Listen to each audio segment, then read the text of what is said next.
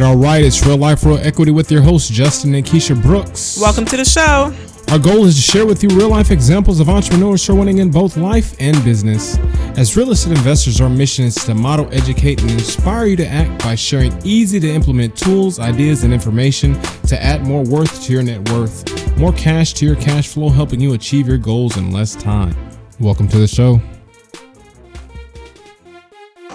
All right, all right. Welcome back to the show. We are super excited about our guest today. He is an investment manager with Vernonville Asset Management LLC, a private investment firm that helps investors attain or maintain financial independence through the use of alternative assets. He is also a physician who is board certified in internal medicine and is the founder of the Physicians Road, a physician services firm dedicated to helping physicians and other medical professionals create their lives in medicine on their own terms by providing resources in five areas wealth accumulation, practice enhancement, improved health, enhanced relationships, and personal development. He attended Morehouse College in Atlanta, Georgia, and graduated cum laude with a Bachelor's of Science degree in biology. At Morehouse, he was very involved in the Health Career Society and mentoring elementary school children in math and science. After college, he relocated to Houston to attend Rice University's Jesse H. Jones School of Management and Baylor College of Medicine, where he received a dual degree MD MBA. Upon graduation from Baylor College of Medicine, he attended the University of Texas Medical Branch at Galveston for his internship and residency in internal medicine.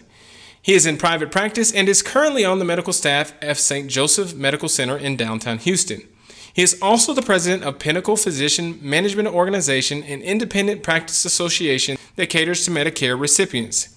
He is also a member of the KeyPAC, a nonpartisan political action committee, and is involved with numerous community based organizations in the greater Houston region, like the Morehouse College Alumni Association. Ladies and gentlemen, allow me to give a warm round of applause to our guest today, our good friend, Dr. Eric Tait. Welcome to the show.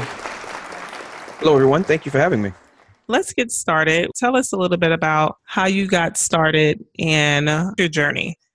Okay, I'll try to give you the abbreviated version of it. So, originally from Mount Vernon, New York, left New York to go to college in Atlanta at Morehouse College, left there to go do a dual degree MD MBA at Rice for Business School in Houston and Baylor College of Medicine.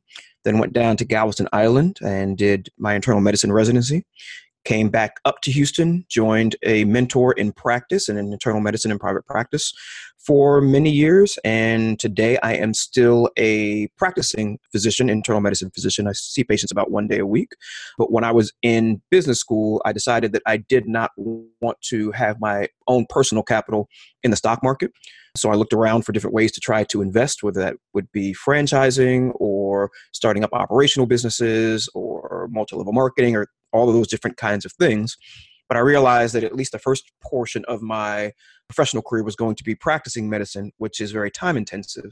So I needed to find things that I could invest in that did not require me to be running it on a day to day basis.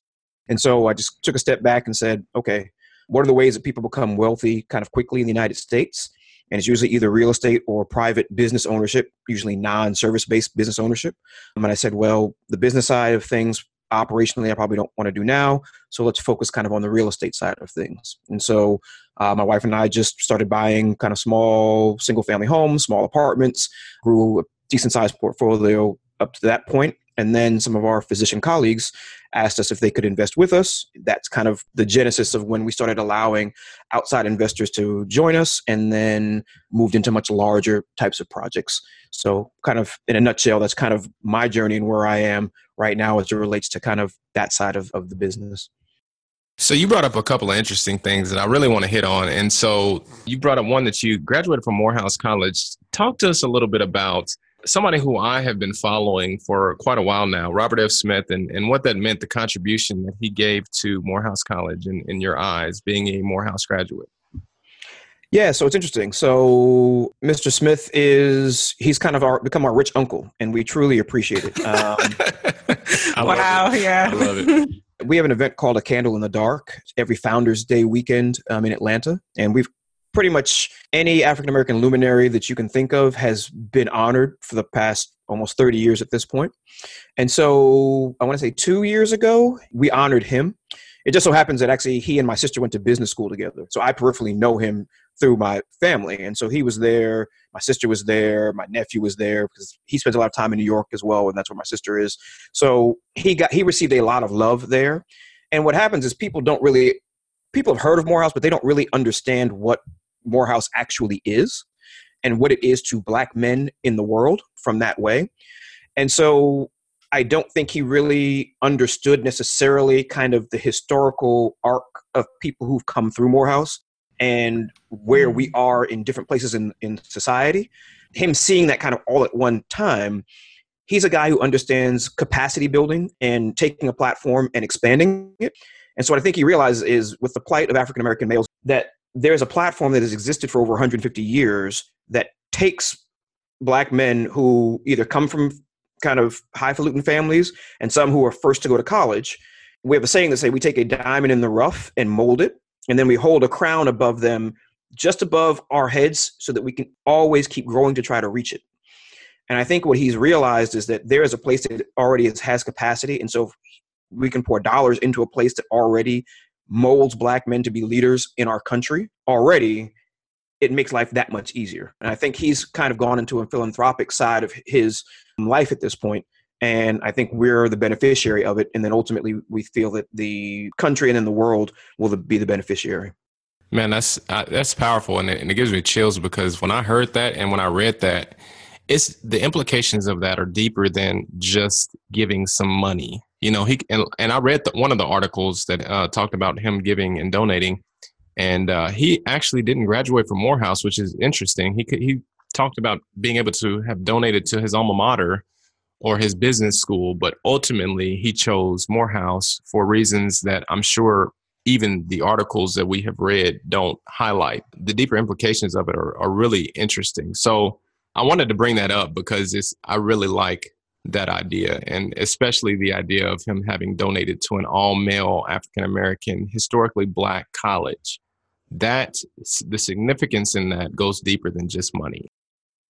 Oh, no, absolutely. I mean, symbolically, it means something. On a capacity and a structural level, you have to understand the only intellectual institutions that African Americans control are our black colleges. So wow. they're the only places that we can turn to in times of crisis from an intellectual standpoint, from a workforce adequacy standpoint. People understand that 70% of black judges came from historically black colleges. 70 some odd percent of black African American doctors came from black colleges. 50 something percent of black lawyers, right? You don't have a black middle class without these educational institutions. And even if you did not go to one, I'm a big proponent that all African Americans should adopt one and tithe to them just like you would tithe to a church. Because wow. we don't really understand the historical arc of what those institutions have done to bring us where we are out of slavery, out of Reconstruction, out of Jim Crow.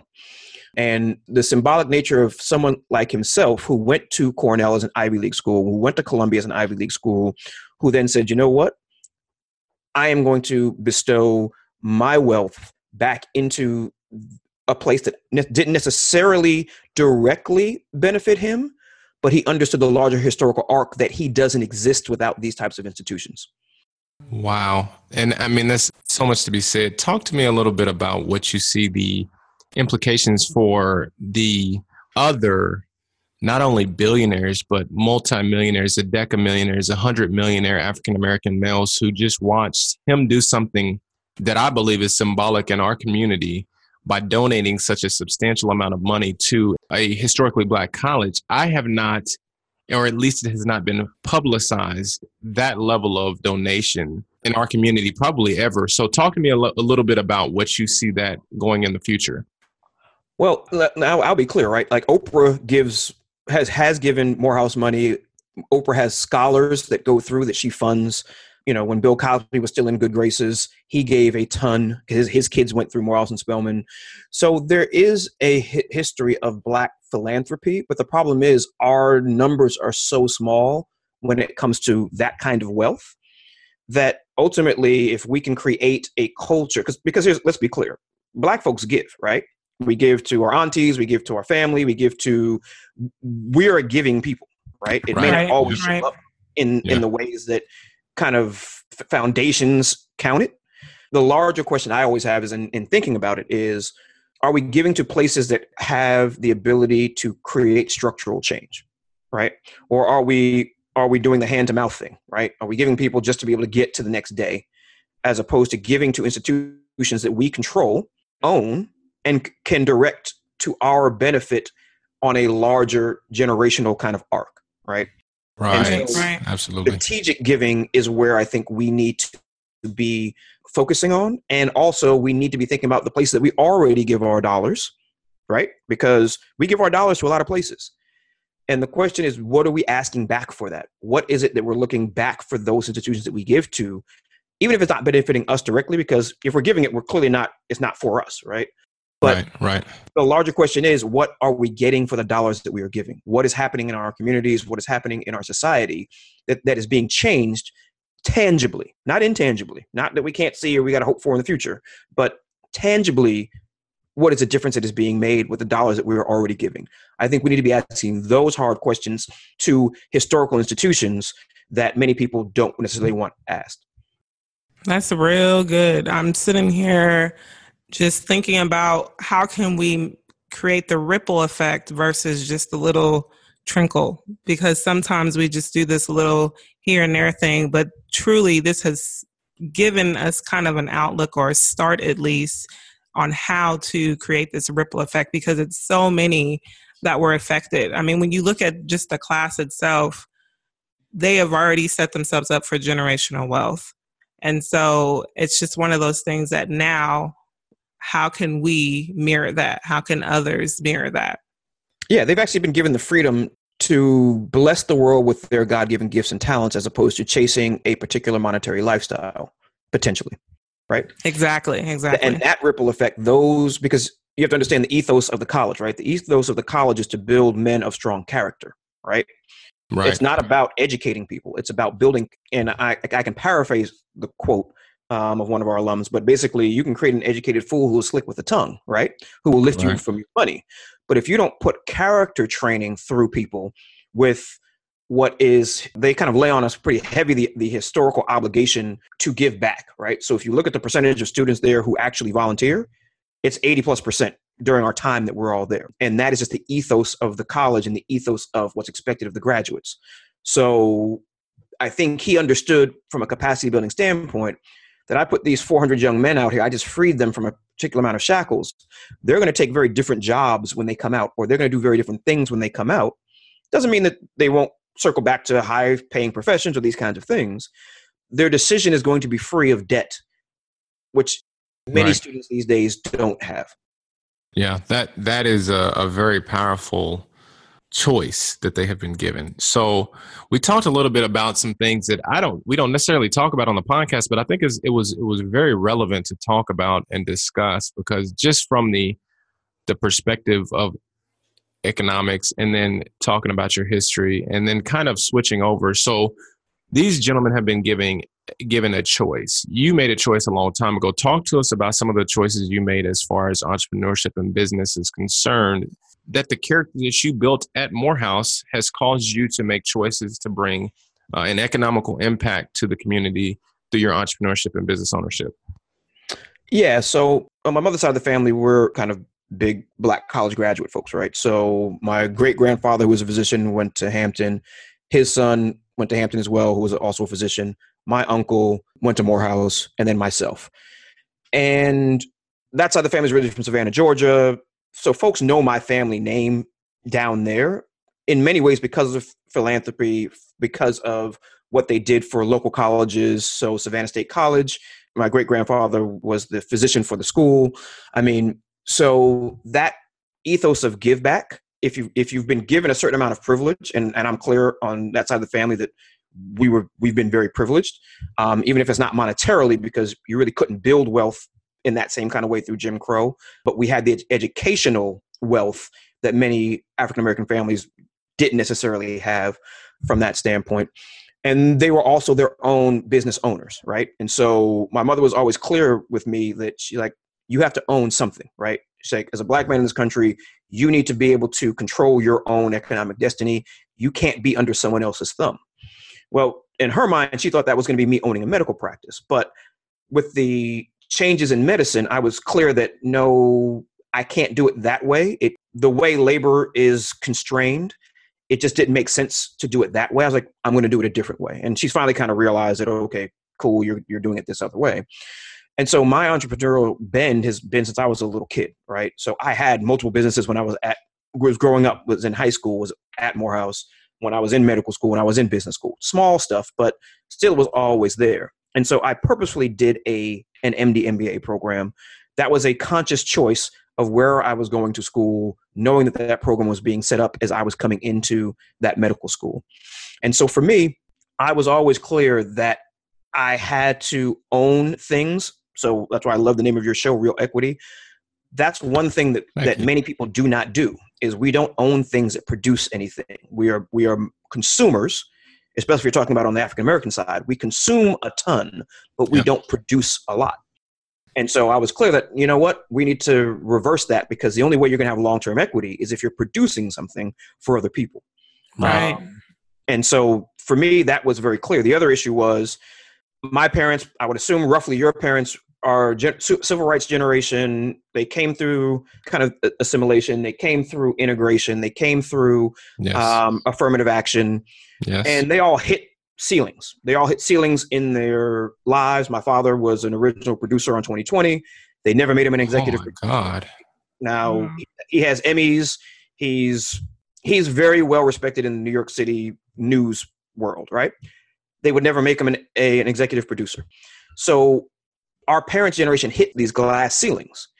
And we, being kind of late Xers, early Gen Yers, have seen that like, oh, okay, well, we were told this was the American dream and this was the American promise, but we're going to have to figure out a kind of different way and kind of rebuild some of these structures that we had when we were during segregation that we had that we could rely on ourselves that have basically gone by the wayside since integration.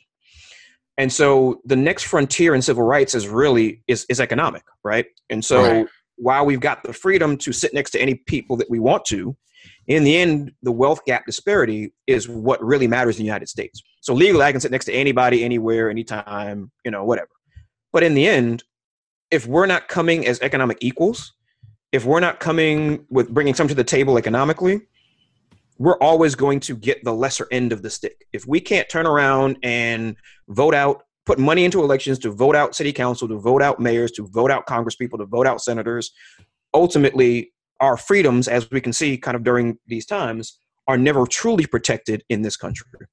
And so without economic freedom, without economic strength, we will always be vulnerable. So right. For me, it was a natural progression to create an investment firm that aggregates capital that can then be directed based upon kind of different things, right? But right. it is myself who's the one who's sitting on top of that who can then direct it. So talk to us a little bit more about that. Like you're you're saying we're aggregating capital. We know what that means, but let's talk to our audience who may not necessarily know exactly what you mean by aggregating capital and then how are you with your background doing that to make effective change? So, well, it's it's it's kind of a couple ways. So just aggregating capital just means that we're just doing group investing, right? So okay. if any of you all out there have mutual funds, all you're doing is ag- giving someone else to aggregate your capital to go buy stock. What we do is we aggregate capital or say, hey guys, we're going to get together as a group because we have more buying power and we're going to go buy stuff, right? And so for us, we buy real estate, we, we invest in early stage kind of technology companies and angel investing. We're getting into that these days. Um, from a change standpoint, so we, we look at it as – Main Street investing with Main Street. Okay. Okay. And so we like to bypass Wall Street because in my mind they just don't add any value to people's money and they just take fees, right? So right. if you're just going to buy a mutual fund, just buy a mutual fund. You don't need somebody taking extra just buy it directly if that's kind of how you want to invest, right? So I don't think that they that their original function of taking people's savings and then allocating that to businesses is what they do anymore. I just think that it's, it's a place where very where wealthy people take middle class people's money and get wealthier, right? Now, I have my own bias around it, fine, whatever. But that's ultimately how I truly feel. So I personally don't put my money there, right? right. So right. I always tell people, I don't tell people what to do. I can just show you what I do, right? Right. And so again, if people want to do that, that's fine. It's not a judgment from me. The whole reason we exist is to bypass that machine and to be able to allocate directly to causes. And I won't even say causes because I don't believe in necessarily investing for the, the ultimate good necessarily. Now, I don't believe investing for vice, and we can talk about what I, what I consider to be vice. But you can be good stewards of capital. You can be good stewards of the communities in which you're investing, but you still let the investment run the table. Because my whole thing is the money I give back to my investors, they can go then and give it away to causes that they want. Right. I don't believe that we're investing to put forward causes necessarily but we will invest in businesses that have a real business prospect in lifting people up and getting people out of debt and giving people clean housing and giving people great places to, to shop and have groceries and to give students the ability to have lower cost housing than living on campuses. All of those kinds of things that we invest in we are good stewards in the communities in which we operate and we also hire people from within those communities to either help with construction or as employees or things of that nature. So we want to leave the communities in which we're investing better than we than when we came in. But we're not a charity we're an investment firm right right and and i think that's that's a that's a very powerful distinction because you said something that's key um, you give back in the communities by adding economic empowerment to those communities but you let the investment drive the investment decision. And I think a lot of times uh, people get that backwards. They give to a cause without a without an intentionality. Yes. On the dollar giving a return. And we talk about this a lot, Keisha and I, giving to the church without the church economically empowering the community in which it's in. To me, that is a, a platform that I've stood on and talked to people about a lot because I grew up in in poverty. I grew up in what is considered situational poverty. I had to read on it and understand where I came from. Mm-hmm. And we went to church every Sunday, and we gave a tithe and an offering every Sunday. But our economic circumstance did not change.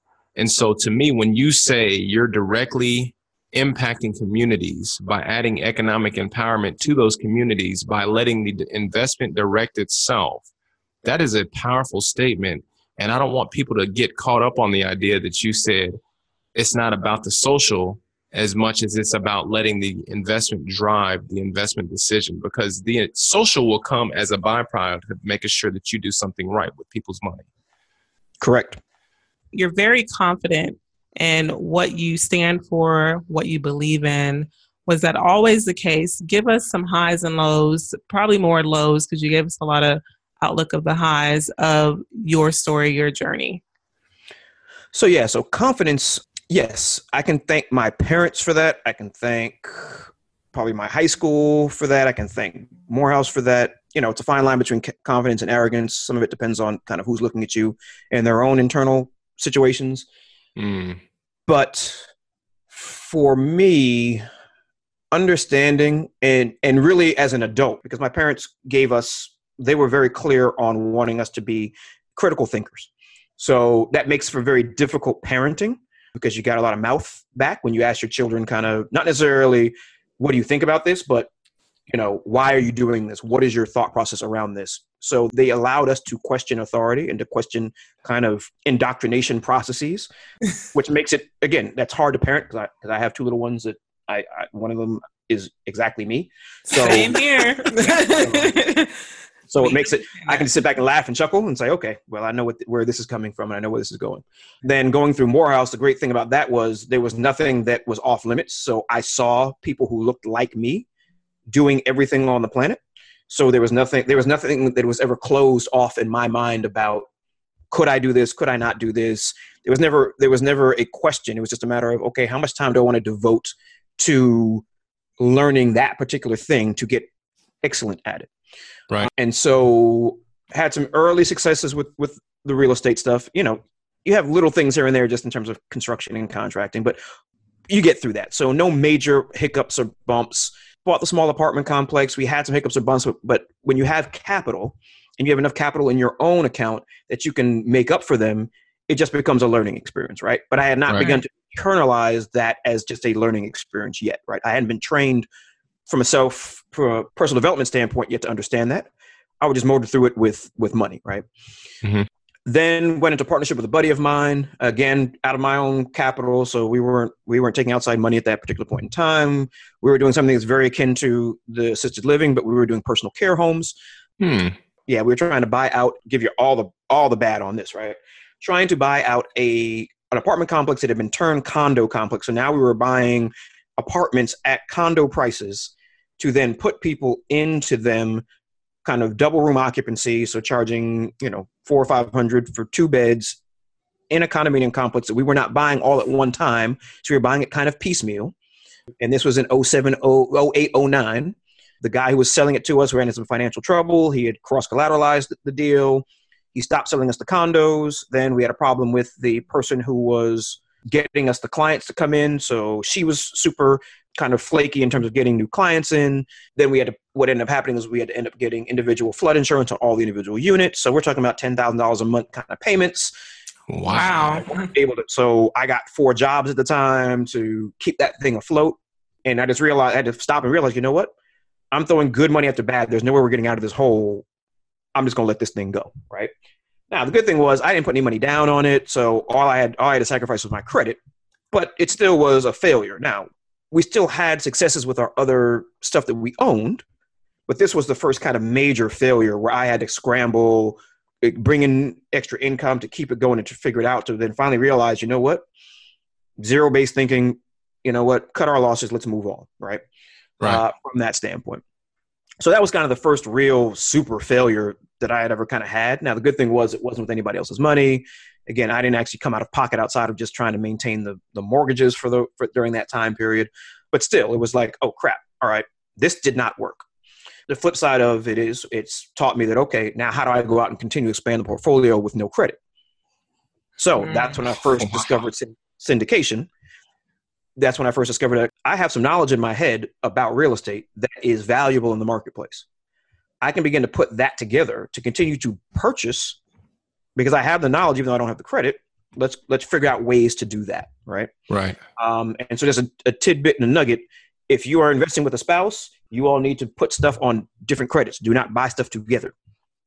That's a good nugget. That's a very Do not buy nugget. stuff together. Do not qualify for things together. Qualify for things individually. So if something happens with a group, you're not both going down with it, right? So that was helpful from that standpoint.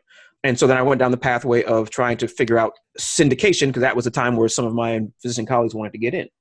So we put together a small syndication, nothing fancy. We are going to do a debt syndication. And I said, okay, if I can do this, then I don't need banks anymore. I can just use private money coming in. I can put my equity down and we can just keep going from that standpoint. Well, right. Fell on my face with that. Didn't know how to raise capital. Didn't know how to do anything. Thought that it was all about the deal and all of this kind of stuff. Not realizing it's really all about attracting the investors who want and have the same vision that you do, right? So exactly. So the next nugget, if you're out there trying to raise capital for any kind of thing, what you're looking for is attracting the people whose investment philosophy matches with yours. You don't want to put people into projects that you're doing that have a different life goal than what you're trying to accomplish with your project. So I could have just said, you know what, this is failure. I'm going to sit on my hands. Or I could say, you know what, this is a me problem, not everybody else's problem, right? I didn't say, you know what, these people don't understand how great this these things are that we're doing, you know, poo poo them, you know, forget about them. I realized that I had to become a better person. I had to get better at doing this because there are people who do this every single day. And so back to the confidence thing, right? Once you've had a little taste of success, and I, I tell people all the time, just do little stuff first to get a taste of success. So that way you know you can do it, right? And it's not that I want to put a cap on people and not swing for the fences immediately, but give yourself some undergirding give yourself something you can point back to and say i know i did this so i know i can do these things in a stepwise fashion so i just had to figure out a way to go and be better right right went from from the bottom. We've been in many of the same mentoring clubs and things of that nature so you know kind of what that process looks like. Got heavy into personal development kind of getting my mind right around what it is i was doing and understanding kind of what setbacks look like and what they're used for in terms of a platform and a springboard to the next thing. Because it's just the universe telling you or god telling you you're not ready for this. You got some training you need to go do. Go get that and then you'll be ready to go to a higher height than you initially thought that you were going to do right wow so, that's really good so yeah so that is failure is only when you stop trying right and that doesn't mean that necessarily you have a bad business model and you should keep going after something when the market tells you, no, this isn't going to work. But it's understanding that to get to where you want to be, you have to become a different person. Not necessarily morally, but your skill set, what you offer to the world, your value proposition has to become more expansive to be able to get to whatever that next level is for you from a definitional standpoint. And so it's never going to be from outside of you that you're going to get to the where you want to go. It's always going to be internally from that standpoint. So that was really good. Now, I don't know if our audience would necessarily benefit, but I, I, want you to talk about your your podcast and eh, you know what you're doing with the Physicians Road and everything you're doing with that part. Last time we talked, it was you were doing the you had a, the syndication company with Vernonville, and then you were doing a platform for physicians to help keep them from burning out, like kind of like a holistic kind of thing. Is that still kind of the same thing? Absolutely. And so, okay. so let me let me give you the dirty little secret. Okay. The Physician's Road technically says the Physician's Road, but outside of some very specific podcast about medical practice, it's for anybody who's a high achiever, right? I mean, ultimately, we talk about wealth, kind of specific professional practice, and a lot of that is not necessarily medically related. It's other stuff, uh, health, personal development, and relationships, right? It's a life balance wheel, quietly. So while it is directed towards physicians because they are my one of my bigger investing groups, um, the reason why we did it is is because because we really don't talk about investment. We don't talk about our own projects on the physician's road, right? We don't talk about our investments. We don't. It's not about that, right? We talk about investing and bringing different types of investments so people can understand what's out there. But you're not going to go to the physician's road and say, "Hey, you know, I can get into this project over here." It's not that at all. And the reason why we started it was because a lot of my physician investors would come back to me for non-physician, non-investing related stuff. So because just like you guys do, I spend a lot of time in conferences. I have a lot of exposure that's not that's outside of medicine. So I have a decent sized Rolodex of things that are helpful to people who are kind of very niched down. So whether you're talking about engineers or lawyers or physicians, whatever the case may be, there's oftentimes not a lot of cross pollination across industries. And so my investors who were primarily physicians would come back and ask me for these other things that they didn't get because going through medical training, we tend to be cocooned away for 12 years. So there's a lot of arrested development that happens that people who don't go to kind of that kind of training are out in the real world learning. And so instead of me trying to do mm-hmm. one off, people calling me and emailing me, I said, you know what? Let me just take what's in my brain and put it on a platform so that people can access it without having to come through me and me being the bottleneck. Um, and so that's what the platform is really about. But even if you're not a physician, I mean, if you look at my most recent kind of podcast, I mean, I have professional speaking on there. I Delatoro, Telatoro McNeil on there. Um, we're talking about early stage VC investing. I mean, it's not super niche down, even though there's a specific target audience to help them from a burnout standpoint. But physicians aren't the only people who are burned out in this society, right? We're all frazzled to a certain amount and to a certain extent, um, just because of kind of the way the economic system is is is created. Right. And so, yeah, you know, yeah. in the end, it's a it's a life balance wheel that even non physicians can get information from and hopefully resources from to help them as as I like to say, create your life in medicine, but just to create the life that you want to live. So I'm gonna do a shameless plug for you here. I don't listen to a lot of podcasts. You know, this is one that I highly recommend. And uh, as a business owner, there's a lot of podcasts out there now. Um, it didn't used to be this way, but there's a lot of podcasts out there. And so if you're a business owner and you're looking for somebody to go down a road that they have already been down, learn things from people who are actively practicing, then you need to check out his podcast. How can they find this podcast? Oh, I, man, I appreciate that, man. So I, I, I like that plug. I appreciate that. Uh, it's just, just the Physician's Road, R O A D, or and just my name, E R I C T A I T. You might be able to pull it up. We're on iTunes, we're on Stitcher, we're on Google Play, we're on Spotify, um, and then the the website thephysiciansroad.com. You can pull all of the all of the podcasts are up there. And it's even I would argue it's even better to go there because you get the actual show notes page. And so all of our links are on there. So lots of stuff we talk about, we link out to so you can easily get to it. Um, and then also we have a lot of resources on there as well. So just investing resources, relationship resources, lots of different kinds of things um, because I use that kind of as a resource platform. So as I find things, I just put them up there that I find are helpful. And I've I've seen those things. They are. He does provide some really outstanding tips. So I would definitely tune into that. Now, before we go, you've given us a lot of insight. I would say sage wisdom. And what are, if there is anything else that you can share with our audience, a golden nugget, maybe three things that our audience can take away right now? We always like to provide some type of action step to our audience. Give us anything that you feel that our audience can benefit from right now. So, what I would say is this first step is clarify your goals. Get super clear on what you're trying to accomplish. So, if you're trying to be a business owner, get super clear on what kind of business, who you're going to serve, can they pay you at a margin and a rate that's going to give you the lifestyle that you want if you're a if you're a worker get clear on like let's say you're, and you're looking to invest and, and do some investments be clear on why is it you're trying to invest? What is it you're trying to accomplish? Like what is it you want your money to do for you in one year three years ten years from now right? Um, right. are you just putting your money away that you can hope that it's there in 30 years? Or do you actually want the thing that you get up and go to leave your house eight to ten hours a day to do nothing for you now right?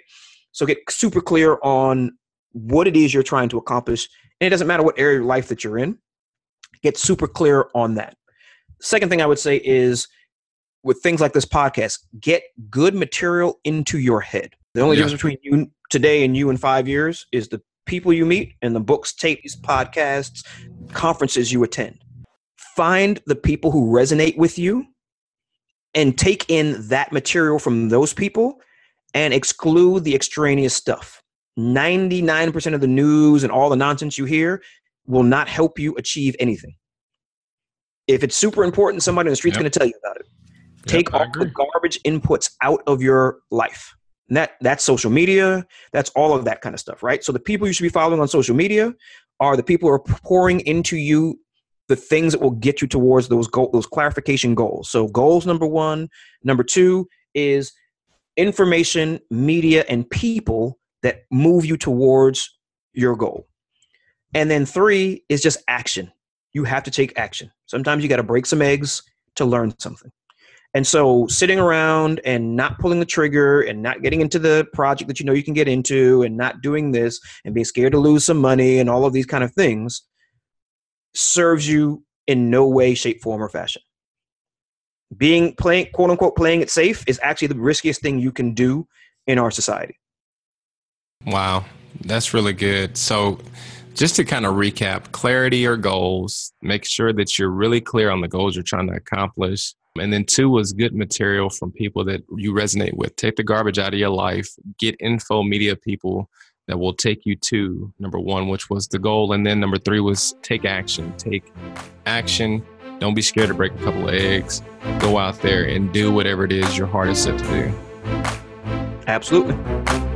Thank you for listening to Real Life, Real Equity podcast. If you would like to ask the hosts a question or be exposed to our podcast audience, visit our website at realliferealequity.com and submit a request. Again, that's realliferealequity.com. Or send us an email at info at realliferealequity.com. Again, that's info at realliferealequity.com. Thanks for listening. And we'll see you next week right here on Real Life, Real Equity Podcast.